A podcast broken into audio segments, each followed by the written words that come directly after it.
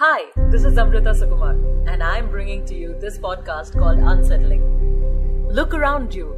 Everyone is trying to create their own story.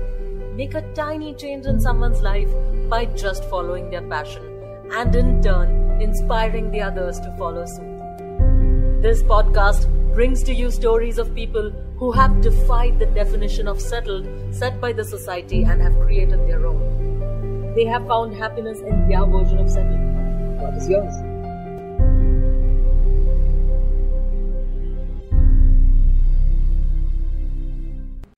Nature alone is antique, and the oldest art, a mushroom. Today's guest is the co founder of Nuvedo, a mushroom lover's haven. She's a philosophy graduate who changed careers and decided to enroll in a permaculture course after discovering the therapeutic and healing benefits of mushrooms, as well as wanting to start a startup that was more aligned to her values. She facilitated in the founding of two startups in the cybersecurity and bioengineering sectors before shifting her focus to her passion for mushrooms. To know more about Nuvedo, cultivating mushrooms, and her journey, please help me welcome Prithvi Kini. Hi, Prithvi. Namaste. Hi, Amrita. Namaste to you too. Super happy to be here. Very excited. I am excited to have you on the uh, Unsettling podcast. Why why is it called uh, Namaste? Namaste, is it? Yeah, I mean it's just a take on Namaste, of course. Uh-huh. But uh, if if a fellow mushroom was a mushroom lover was going to greet another one, it would be ah. Namaste. Oh, makes so, sense. Yeah, I guess that makes two mushroom enthusiasts. Yes. so I, I just want to know from philosophy to bioengineering, cybersecurity, and now Nuvedo, how has the journey been so far? So, um, well, it's been uh, well, a lot of like learning and unlearning, I would say.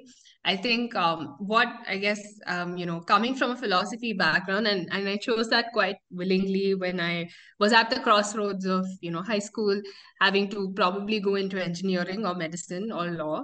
Um, these were the three options that were proposed yeah. to me. But I think um, why I also chose philosophy was because I, I genuinely felt like it gave me, um, you know, a new landscape to be uh, you know to open up and i guess choose from various things that i possibly didn't really want to choose at that time mm-hmm. and it gives you like a framework to learn and unlearn and i think of course now we talk about unlearning and all of that but when you actually truly study you know so many schools of thought you learn about life in itself i guess it gives you that opportunity to say um, you know go out there be brave see what you have and absorb everything that you can in the most you know um, sincere way possible. Because mm-hmm. uh, the i guess one of the fundamental things about philosophy is to say that in that moment you believe that what you are debating or what you are learning about is real. So and then you proceed right? So whether it was bioengineering or you know cybersecurity moving in from that into cybersecurity was about saying, look, I have a new blank slate in front of me and I have all the opportunity to learn and um, you know flood my brains into those patterns and those understandings of what it could be. So mm-hmm. i think um, it kind of also tells you that i guess at the end of everything i mean no matter if you i mean you're a scientist or uh, if you're a journalist or you know you're a doctor there is philosophy at the end of everything right? Some of the greatest scientists as well were philosophers because that creates no boundaries that creates no barriers of you know learning. So i think um, uh, the journey has been a lot of uh, up you know learning unlearning mm-hmm. de- deconstructing coming back uh, but i think working in a startup space like from the beginning i think i decided that i wanted to be in small organizations because that's when you can actually you know put in your ideas yeah. see them through um, understand the impact and actually uh, create value out of it. So uh, the journey to Nuvedo was inevitable, I would say. I, I don't see any other way to it. But um, I think it also has brought me back to um, a, a, place that I, I personally also feel very strongly about nature, food. Um, I'm also a yoga teacher, by the way. I do that from um, some five to nine in the morning. And I think. Yeah all these things kind of culminated in a space where I think I was able to say, this modality of science in mycology seems very interesting to me. It's challenging.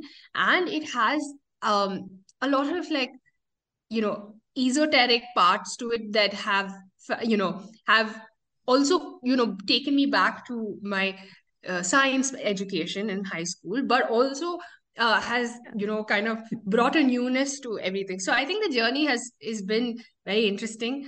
And um I, like I said, it's inevitable. I think when you go into tech and you see the deep end of cybersecurity, like so. When, by the way, uh, so cybersecurity, I was in something in a field of quantum physics. Yeah, yeah. So where you actually are looking at even the fundamental, you know, um, atom of life, or you're looking at light as to a duality. So I think when you see all of that, and at the end of the day, you're saying, okay, all this is great, tech is amazing, and at the end of it you know you have to eat you have to survive you have to do things that will perhaps create value in this world.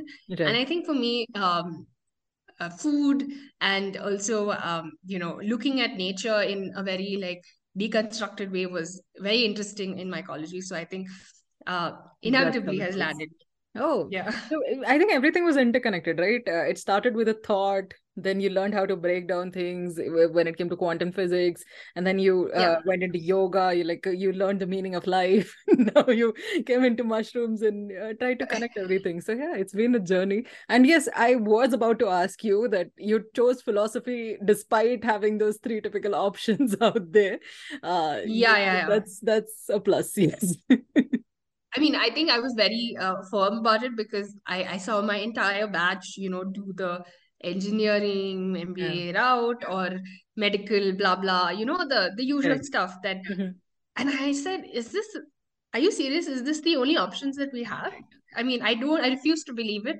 So, um, I think I I I think that was one of the best decisions I perhaps have taken in my life so far. The rest are a consequence of that, but I think a lot of what I have done is because of that. Uh, Oh yeah, know, I I especially at that age. Correct. Because I mean, as you grow older, you figure out and you're like, yeah, yeah, you know. But at that age, you have to say that I don't want to do these things. Correct. So, yeah.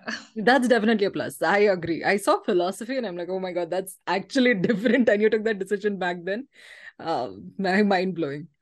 So, um, I wanted to know why mushrooms? Like, why not anything else? What got you interested in uh, researching about mushrooms? Right. So I think um, you know, of course, like I said, um, I was interested in like natural ecosystems and I went on to do a permaculture design course and I was Mhm. interested in like growing food and looking at them like more at a macro level.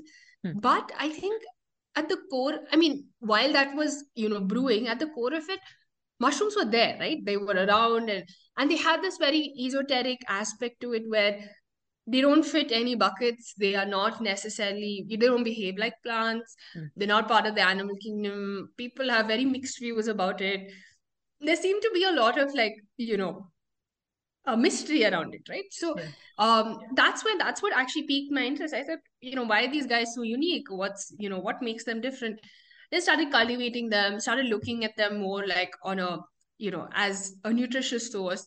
Mhm. and i think um i mean just to while i said you know these are all the like the good things about them they may feed you but at the end of the day they also do a bunch of other things. They they you know they can kill you too. Uh, they have you know uh, they can clothe you because a lot of the materials that come from mushrooms are you know now used as sustainable sources of um, you know um, a material. And they have a lot of healing properties that people don't know about so i think there were many things about it i wouldn't say just one thing but i think they are in a philosophical sense if i have to answer that they're like a bridge between life and death Mhm. uh, they are fungi they grow on decaying Correct. organic matter but they're also there Mhm. at the beginning and end of life so i think all these things said and done when you look at the entire thing there was this very interesting aspect of uh, their entire life cycle and evolution and unspoken about um, benefits, if I want to call it that. Um, I think that's what really piqued me to get into it deeper and say, let's let's you know go down this rabbit hole. And I guess it was a rabbit hole. I haven't uh, moved out of it, but um, it's it's it's still like I would say every day is a new discovery, and there's so much to learn.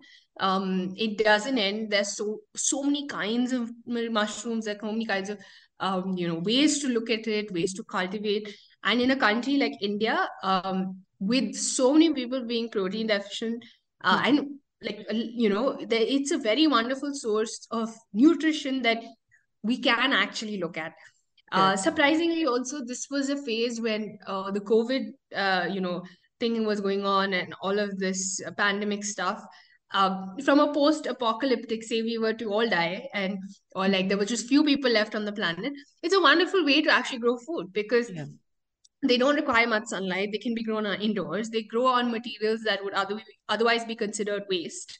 For example they can grow on predominantly anything which i probably will get to in a bit. But all these things you know so there's this like i guess it's a very integrative like perspective on how i've looked at mushrooms and that's why they seem to be a space which i love to be a part of right now so uh yeah Yeah. definitely that's how Yeah, I've actually uh like I was I was reading about it. This is the first time I got interested in mushrooms because um like, honestly, to be honest, we don't make mushrooms at home. No, no one doesn't right right And then uh when I read about it, I was very surprised that one, it is protein dense, uh it helps with a lot of diseases as well. And at the same time, um, you know, as you said, it is easier to grow and cultivate at home by yourself if you are trained enough. A little you require minimal training to grow it as well.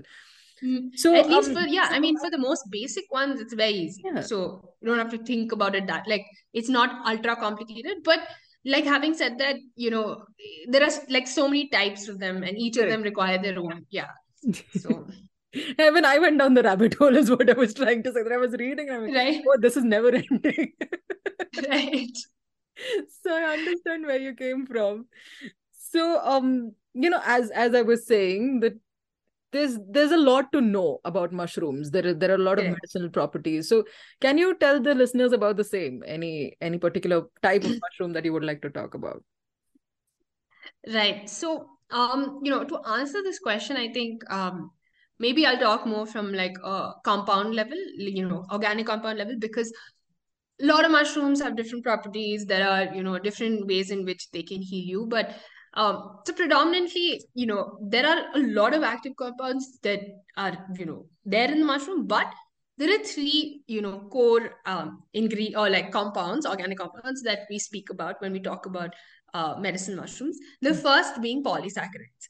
These essentially help in immunomodulating effects in our body.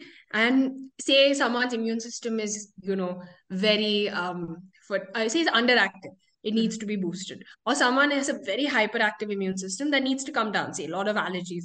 So this helps in modulating. It's not just going to boost it, it's going to bring a very uh, intense immune system low and a very weak immune system high. So it Right. creates this set of balance in the body. So this Mm. is what polysaccharides do. And interestingly, um, a mushroom, you know, um, a lot of the anti-cancer properties that are there in mushrooms are from these polysaccharides, beta glucans to be specific. So that's one. Mhm. The second is uh, terpenes. These are another class of compounds. These compounds help with the central nervous system. For example, your um, anxiety, sleep, um, you know, uh, things that are responsible for your nervous system to just kind of either calm down or, you know, get, uh, you know, aroused. So, um, lion's mane mushroom, I we have actually a mushroom growing kit on that. It's it's this white fluffy, not fluffy, but like thread-like mushroom that has been known to help nerve cells grow back. It's one of the only few compounds present in nature that actually can help nerve cells grow back. And a lot of dementia and Alzheimer's patients are now using this mushroom, you know, for cognitive and other, you know, functions. So this is the terpenes. And the third class of compounds that I'd like to talk about is phenolics. So Mhm. phenolics are like you can think of them as antioxidant uh, or anti-inflammatory aiding uh, molecules. They help with anti-aging, uh, skin radiance, basically remove all the free radicals, you know, in your body. And if you do, um, you know, uh, look at phenolics, it's basically present almost in all com- all mushrooms, but Mhm. it's it can be tapped into, and these are the properties that people look at while you know trying to cultivate. Of course, Right. apart from these three, very high in dietary fiber, really good for the gut. Like one of the big properties is if you're looking for more fiber in your diet, mushrooms are really good for that. And uh, I think one of the things that I personally feel is that as a protein source, uh, so suppose you're a vegetarian and you obviously don't eat uh, you don't eat eggs or I think there are a lot of essential amino acids that you lose because you don't eat these meat Mm. sources, right? Right. So mushrooms actually have a lot of these amino acids that com- give you a complete protein, uh, you know, nutritious source. So this is like, I mean, I want to say just perhaps 10% of, you know, the, or like, okay, fine, not 10%, but 30% of uh, some of the medicinal properties. And within each mushroom, there are a bunch of different properties that, you know, they're used for. So, I, I mean, long story short is that they're really good for you. And they also have, each mushroom has its own unique value. It's like if you were to eat just button mushroom, Mhm. you're perhaps eating just the potato of the vegetable kind kingdom. Okay. I mean, the vegetable, uh, you know, section. It's it's like saying you're just eating potato. You haven't eaten a beetroot. You haven't eaten palak. You haven't you haven't explored all the other vegetables that you have. So just like Right. that, in the fungi, in the you know, in the mushroom space, Hmm. uh, a button mushroom is just one kind of mushroom. There are so many types, and there are wonderful ways to you know eat them, cook them. So yeah. Oh, nice. And uh, the medicinal properties that you spoke of, this is just by just eating it normally, right? Cooking and eating. You don't have to kind of extract their properties in any way. Yeah, so good question. I mean, of course, some of them you can just eat, like I said, lion's mane, um, you know, shiitake mushroom, Mhm. um, a lot of the oyster varieties. These you can just eat. There are some mushrooms that you can't just eat. You have to extract it and, you know, get some of these properties. And that's why also people, um, you know, don't know or don't have access to. And that's something we're doing also at Nuvedo, where we're working on extracts for some of these mushrooms that people would have otherwise not had access to. So yeah, good Oh, question. okay. Uh, right. So, what is the story behind the name Nuvedo? Ah, okay. So um fungi have been around, right, for Right. a long, long time. They were there before we existed. They'll continue to be there, whether Amrita or I are, you know, in this in this earth. But the idea is that we're not, you know, it's not that we're doing something extraordinary. We're just bringing a new perspective to Mhm. something that has been around for a very long time. So new plus Vedo. So it's like new Vedo. So a new a new perspective to something which has been around for really, really long. It's just it's Mhm. it's traditional knowledge, it's things that have, you know, been there in the past, and we're just providing a new perspective on something that already exists. So um, also uh, comes from the root word naivedyam or food of the gods. Right. So yeah, so that's we started with naivedyam and then we transitioned into we wanted to have something with you know that kind of Oh, yeah. uh, It's, amalgam. it's got a zazzy name as well. so yeah, that, that's how it goes. okay. So, as you said, you help uh, people cultivate as well, cultivate mushrooms as Yeah. well. So, can you tell us about the process of cultivating mushrooms and uh, the kind of grow kits that you offer? Right. So, um, you know, when you're cultivating in a lab, it prob it has four steps to it. But what we do at the grow kit level is we give them the last step, so they don't have to do all the other steps that perhaps require certain infrastructure, certain environment, and things like that. Hmm. So the process is, um, you know, mushroom cultivation literally starts with the mushroom itself. Correct. So you take a piece of mushroom and you put it in a nutritive medium like an agar, and you let it kind of form, you know, mycelium on that agar. So it's like a plate. And from that, so this is done in a lab under very sterile conditions. It has, you know, clean air. It's it has because the idea is you don't want other fungus to contaminate it, right? It fung. I mean, if COVID has taught us anything, uh, it's definitely aided in the processes of mushroom cultivation. So uh, you put it on a, certain nutritive media. Once it grows, then you transfer it into a slightly more nutritious media, which Mhm. is say grains. Okay, Okay. grains. So this this process is basically spawn or the mushroom seed. So it's gone from less nutrition to more nutrition, which is uh, a grain, a packet of grain, and then it, it kind of you know uses eats up all that nutrition or it colonizes. The word is colonize. So it goes over that nutrition and Mhm. it stays there. So that's the spawn. That's a mushroom seed. Now what you do is you take these little pieces of grain and you put it in a larger nutritious media like a substrate.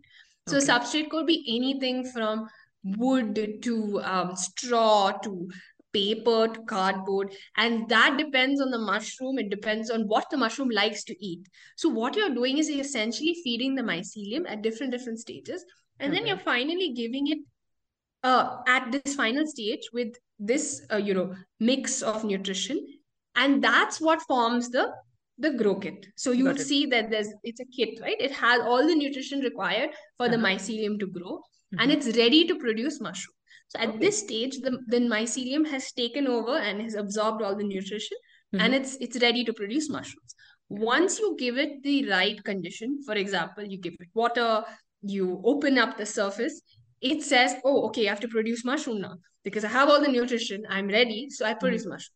That's essentially where we have the kids.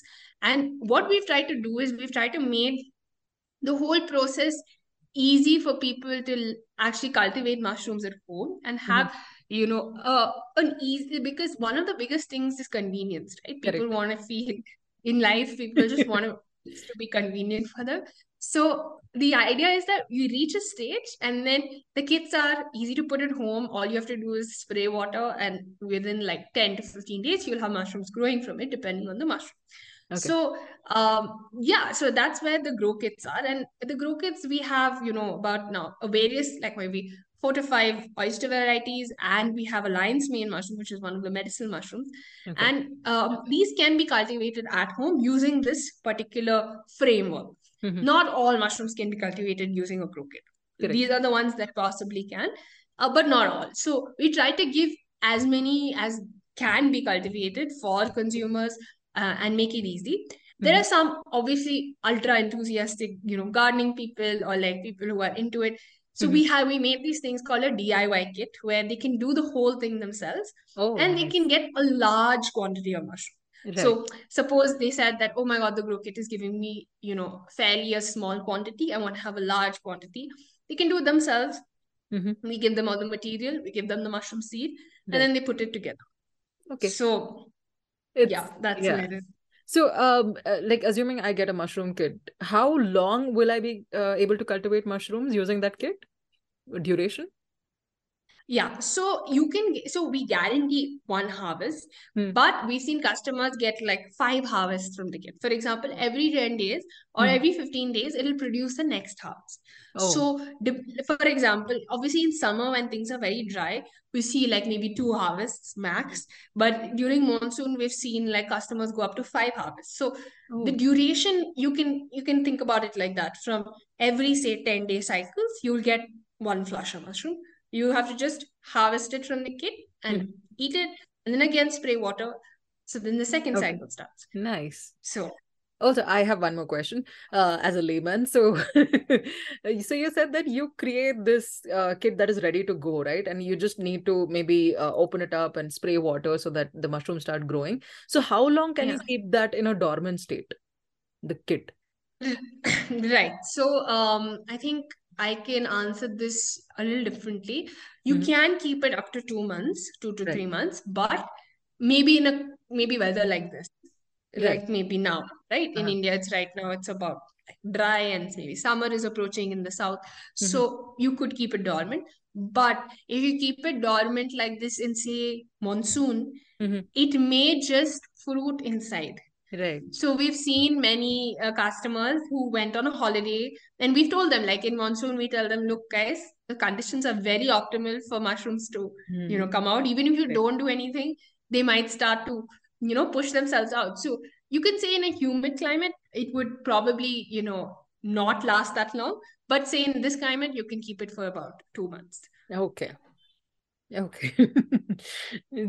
That answers all my questions for this one. Um, so I just Yeah. wanted to ask you, why do you uh, like what is the idea behind helping everyone grow mushrooms in their houses?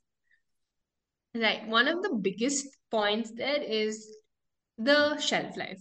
So a lot of the mushrooms that why do we not see those many mushrooms, right, in the market? It's because their shelf lives are so low that Mm. by the time you really package it and you send it to, to a departmental store or you know wherever, it's probably become squishy. People don't like the smell. It starts to become something that already is an association with fungus. Like for example, um, I mean, a, a question is that a lot of people don't eat mushrooms because they think that it grows on decaying organic matter. It, it represents, you know, something dirty. Yeah. But I think a lot of the you know the constructs that we have in our brains comprise of uh, um, things that we're told right? Or conditioning that we are believed in. Correct. so to break a lot of those like biases and conditionings and also what i we feel is uh, mycophobia uh, like it's just random phobia which has a lot of irrational thought around it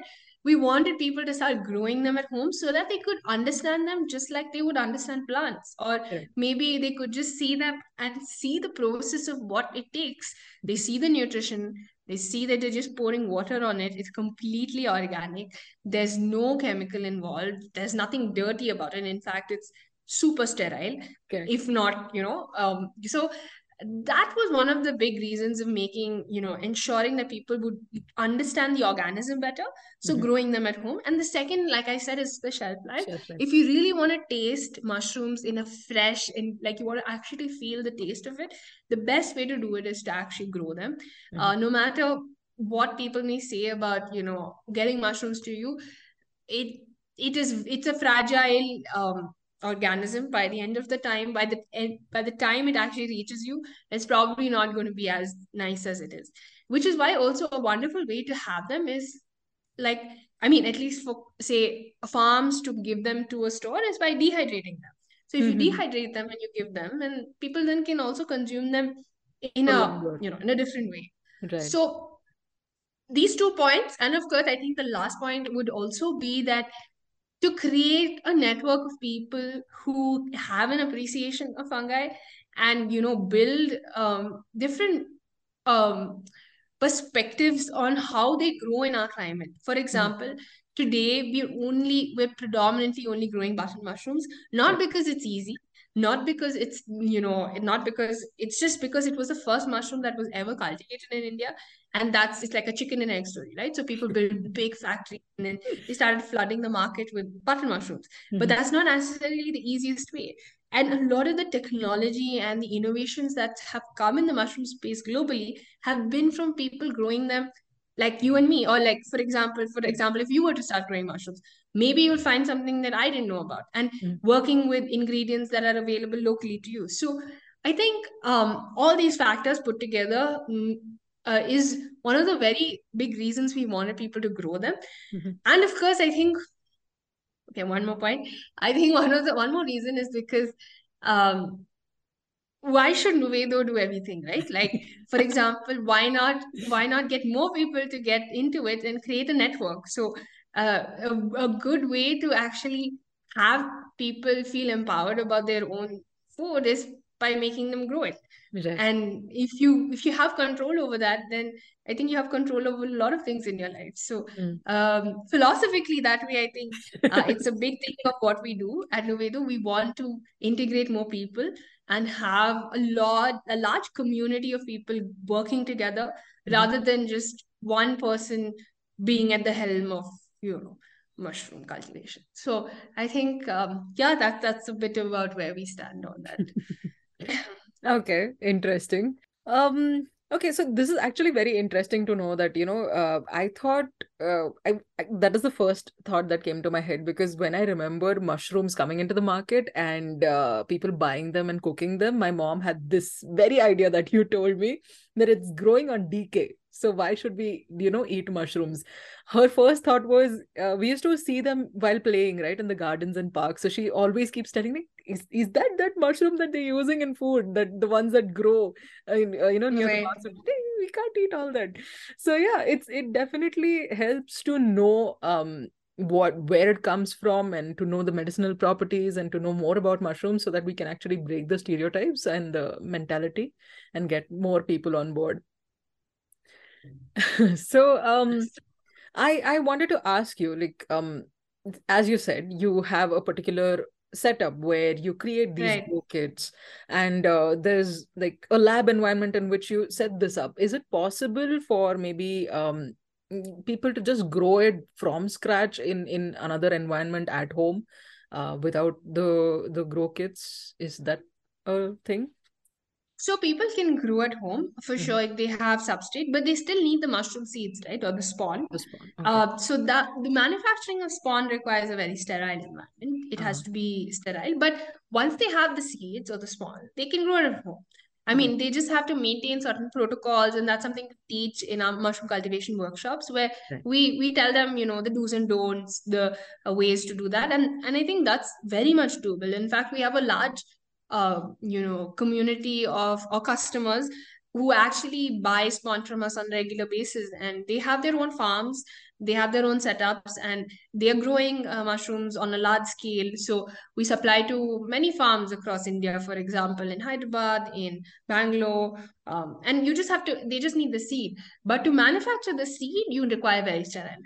So Right. we do have a lab, and we do have all the you know the protocols in place and things like that. But Mhm. to manuf- to actually grow at home, and if you were someone who just wanted to set up a small mini farm in your say your backyard or something, it's very much doable.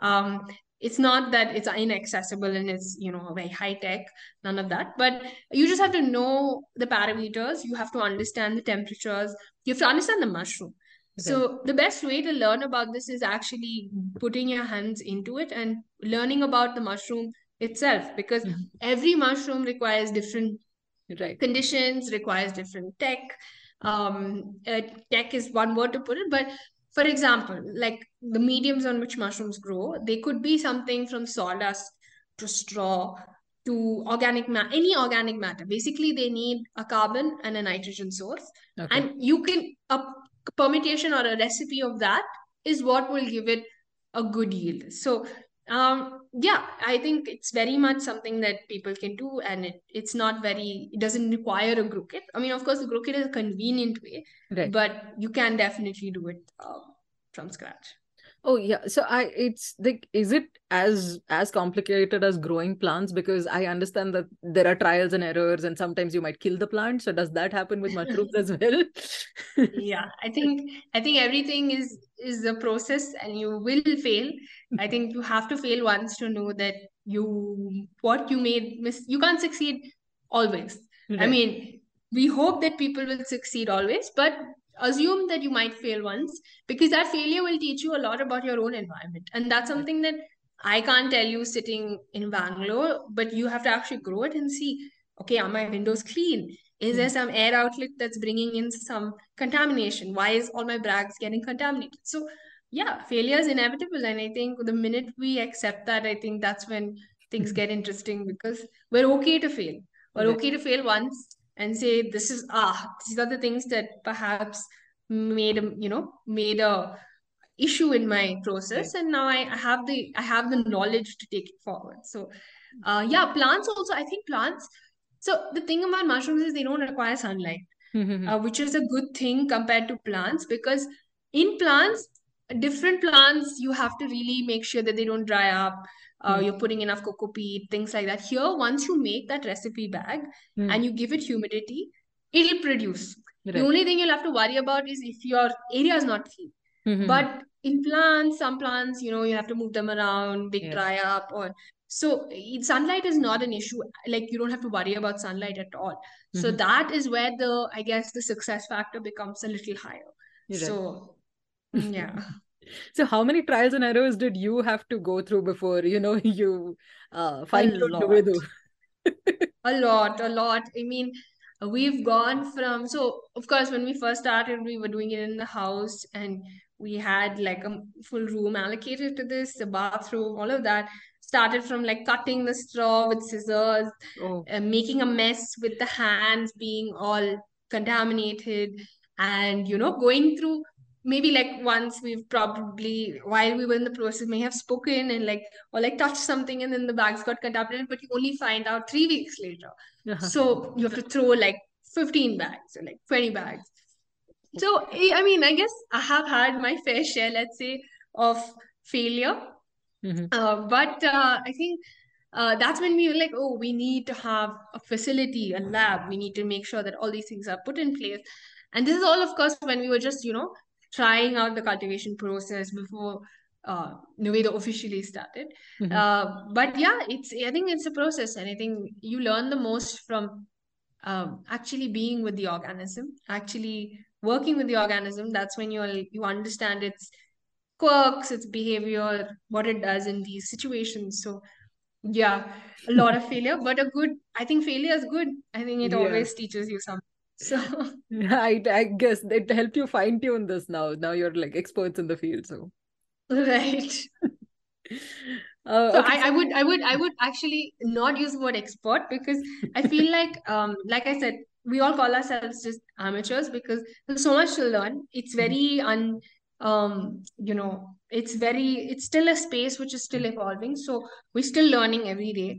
And i think that uh, that's where this whole uh, you know space of mycology and this is globally i'm not just saying from an Yeah. indian context i think globally um, the ethos is that there's so much to still learn about this space so i guess we're all still you know still learning. Yeah. yeah So, from my understanding, Nuvedo uh, has been uh, having foraging walks as well. I've I've just read about it. So, how has that experience been? You know, how are you able to differentiate between the poisonous and edible variants? What do you do on those walks? Right, right. So, um, one of the best, like I said, one of the best ways to learn about mushrooms is to see them in the wild and also, you know, see them in nature. And um, we wanted people to start, you know, becoming aware of them. Okay, growing one aspect, but seeing them in the natural environment, especially in urban ecosystems, because you think, oh, maybe mushrooms are perhaps like in the jungles or in the forest. So uh, we worked with experts, um, Hari Indian to- to- Toadstool he uh, you know has been spent a lot of time uh, identifying mushrooms on various groups. He's seen them in you know the natural ecosystem. And of course over time how identification works it's i guess again a continuous learning process. But um, we there are different tools to identify them. For example there are you know ways in which the gill so suppose this is the mushroom cap and this is the stem the ways in which the gill attach the stem attaches to the cap or the the different ways in which the patterns of the gills are. So there are for example there's just that's just like maybe one or two you know features or parameters that i've mentioned but there are various ways to identify and, uh, and it's a it's a full blown skill like it's not i mean it's not a skill that i perhaps have but um, we have you know people in our team who are also very very uh, adept at this. It requires a different kind of eye. It requires a different kind of practice. So it requires um, not just seeing specimens you know that are around you but also going on the internet and like studying them looking at their morphology um, understanding different you know sub classifications of it. So uh, on walks what we do is we educate people of the mushrooms that are available i mean or, or around say in Cubbon Park or in Lal Bagh uh, in Bangalore. Mhm. and we've done walks which are outstation where we go with experts and we have you know like i said this community of mycologists and not mycologists but like mycophiles i want to call it people who are crazy about mushrooms is very strong so there's always people who will come with us or there are people who join the walks and um, you know we're also there. So uh, i think all said and done it's not a it's not i guess it's a collective effort rather than just one person you know giving the, the knowledge. But um, the idea is that it's been very interesting because a lot of people in the city have like changed their perspectives immensely. I've seen um, you know over the last one and a half two years that people have come back saying my lives have changed after this because Mhm. they just didn't know that this was a part of nature that you know it was not just looked at Yeah. plants are always around and they just never had the experience of it so i've seen people transition from i don't eat mushrooms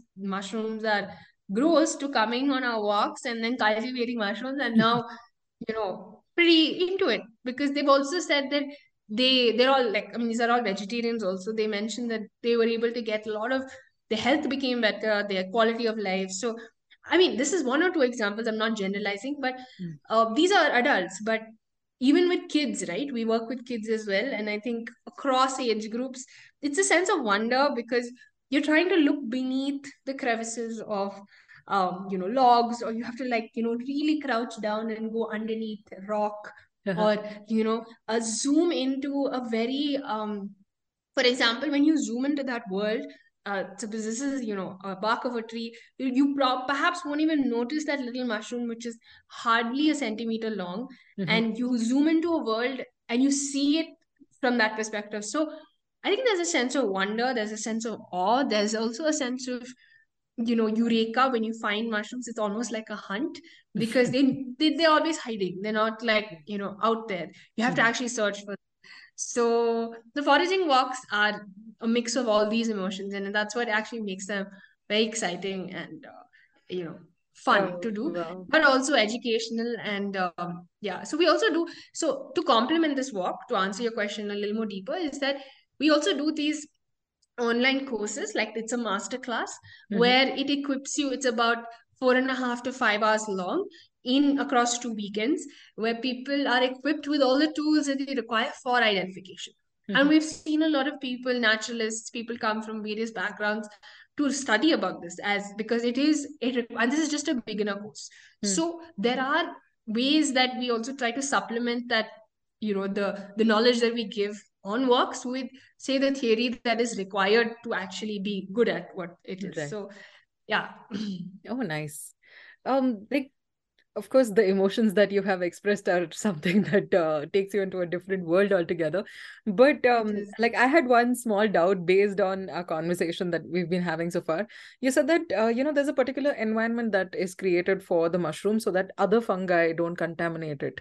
So when Yeah. uh, you go foraging, isn't it possible because it's in a natural environment? Isn't it possible that the ed- edible variants also have some kind of contamination and then that can't be used for um like like we can't eat those uh, variants? Is is that the case? Not really. so there's no thumb rule about that because Right. for for example where are you going foraging right like Hmm. if you're going foraging um in a jungle Hmm. the chances of it actually growing in its right environment is high a first is that second is it would not fruit or it would not survive if it was contaminated if there Oh. was another organism that was competing for nutrition it would perhaps not fruit. It would not come Right. up to its the fact that it has beaten the odds and you know survived through all of that means that it is it is good. It's good to go and there's nothing wrong with it. But having said that again the environment on where it grows is very important. For example uh, I would not recommend people eating mushrooms um, that are, say, in a public park, or perhaps you know there are thousands of people and dogs and a lot of things that you know you don't want to have access to, as opposed to having it in your backyard and you know growing them in a way that you can control. So edibility is a whole different like ball game when it comes to identification. Uh, one thing that we love to do as humans is that if we see something, we want to eat it now we can also just let it be there and exist as it is but we want to eat it so the entire con- the entire like chapter of edibility has its own uh, rules and Hmm. there are certain like procedures you can't just you know do that so um yeah i mean mushrooms grow for themselves. A we eat we eating it is a second part of it. Got but uh, again like i said edibility it depends on the place. It depends on how it's grown all of that. And also one in the wild unless you've correctly identified it. And by correctly identifying i mean um you know knowing that the species that is growing is the one that you're looking for you should not ever eat a mushroom that you don't identify yeah Yeah, okay. I we don't want an into the wild situation for sure. exactly exactly Okay. So, um, like any any uh, do you think that there are any other species of fungi or any other vegetables that can be grown in controlled environments which you would like to expand into? Is that is that something you're looking at? So, um, no more vegetables, but I think from a mushroom perspective, we are, you know, um, we're working with many kinds of mushrooms. So there are about uh, 2000 species of documented mushrooms, edible or medicinal, that can be grown, cultivated. Mhm. Currently, we're working with about, say, I want to say 15 to 20 of them, but we have grow kits, you know, only in a few species. But like I said, all these mushrooms are because you have to understand how they grow, it takes time, they fruit, all of that. We are working with mushrooms like, and, and why we're working with them is because, like I said, we're working on extracts. Mhm. And the reason we really, you know, are passionate about extracts is because that's perhaps the best way to consume the mushroom and get all its benefits. Hmm. Say, you know, some person is allergic to something or someone doesn't like the texture. Here you're getting the clean extract where you get all the benefits from the mushroom without actually, you know, having other issues that perhaps come with texture, or taste. So we're working on this mushroom called the reishi mushroom. It's also called Ganoderma lucidum, which is the herb of immortality in China. It has a huge, you know, bunch of benefits in traditional Chinese medicine. Mhm. Um, shiitake mushroom, uh, turkey tail, and um, in the future we hope to also work with this mushroom called cordyceps, but not right now. So Okay. in the pipeline, you can think of this: no vegetables, Right. just just fungi, just mushrooms.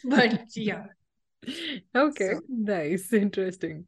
So, um, any any words of wisdom that you would like to pass on from your journey as an entrepreneur? Right. Uh, words of wisdom. I don't know if I guess one thing could just be that uh, I guess don't be scared. I think uh, it's the most basic thing that we're taught to be, you know, cautious as kids or, you know, people telling you not to do certain things. I think not being scared is where everything starts. The rest is just a manifestation of fear. Um, and that's so that's one thing. And the second thing perhaps could be um, you know, just to go at it, you know, believe in your idea and believe that you have made the right decision on what you want to do because and no one should tell you otherwise because y- your thought process will create its own path and you never know where that path may lead you. So don't i mean digressing and feeling like you know you're derailed because of certain things people say is perhaps the worst thing you, they can do to yourself because it's also again instilling fear in you. So um yeah i mean like i said everything comes from that. Uh, finally it's just to not be scared. And you know just uh, just say it's okay. What's the worst that could happen? I'm not going to die right? So it's fine. Oh, that's nice. That's a beautiful uh, thought. Um, so I'm I'm just going to come to the final question. This is a question that I ask everybody, and uh, you've already broken the norms by getting into philosophy, but still. So, uh, what does the phrase "being settled" mean to you? right so i think being settled firstly is is a construct that we created for Mhm. ourselves as humans or as this you know as as our conditioning has to it has evolved but if i had to answer it i think it would just be to be at peace with yourself in the current moment Mhm. and to know that whatever you have made a choice with or whatever you are currently um, you know compelled or compelled to do or are drawn to is okay and then i think being easy with yourself and always just saying that you know it's okay and it's calm and this moment is all i have and i know that right now i have made the right decision. So i think uh, that's for me being settled. It feels like it is moment to moment and it is about just saying today is a good day. Today is you know it's it is what it is. And um i'm at peace with myself. So i think uh, that to me is being settled. It is not it isn't putting um, any words that we create or first of all maybe even if we're not this word settled is even like a construct that we created. So i think just being at calm at, at a at, at a complete sense of calm and ease with yourself uh, no matter what those things may be around you um, is the one the most liberating way of being settled. So i think yeah Yeah, nice. I'm uh, definitely at peace today because I've learned so much about Nuvedo, about mushrooms, about all the benefits, and I've heard your story. Thank you so much for coming on the podcast. I had so much fun talking to you. Thank you. Thank you so much, me. Amrita, for having me. It was wonderful. And I think you also brought out a lot of like, you know, like I said, I think you also took me through my own thought process. So it was really like wonderful to talk to you today. And I think, uh, yeah, thank you for having me. Thank you. Thank you so much. I would just like to tell the listeners so they have a blog Yeah. and an FAQ also on their website, which I'll be adding the links. So just in case you have like we have not covered certain points, you can go through it and it's very well detailed, very well written. So uh, you will be able to um, you know know more about cultivation and mushrooms and whatnot. Um, also, um, I, I think we can we can add links to your workshops and everything so that people can get in touch with you. Absolutely. Absolutely. We do a bunch of workshops. We have all the information out there on our blogs. Um, you know, we've got tons of information on the Instagram page as well. So feel free to explore and learn something new about mushrooms. Done. We shall do so. Thank you. Thank you so much, Prithvi, for doing this. Thank you. Thank you so much. Hi! If you can hear this, that means you have reached the end of the episode. So, like, share, subscribe, follow, stay tuned to Unsettling. And if you want to get in touch with me, you can always reach out to me on my Instagram page, Amrita Sukumar underscore unsettling, or send me an email on podcast.unsettling.as at gmail.com. Hope to hear from you soon. Bye.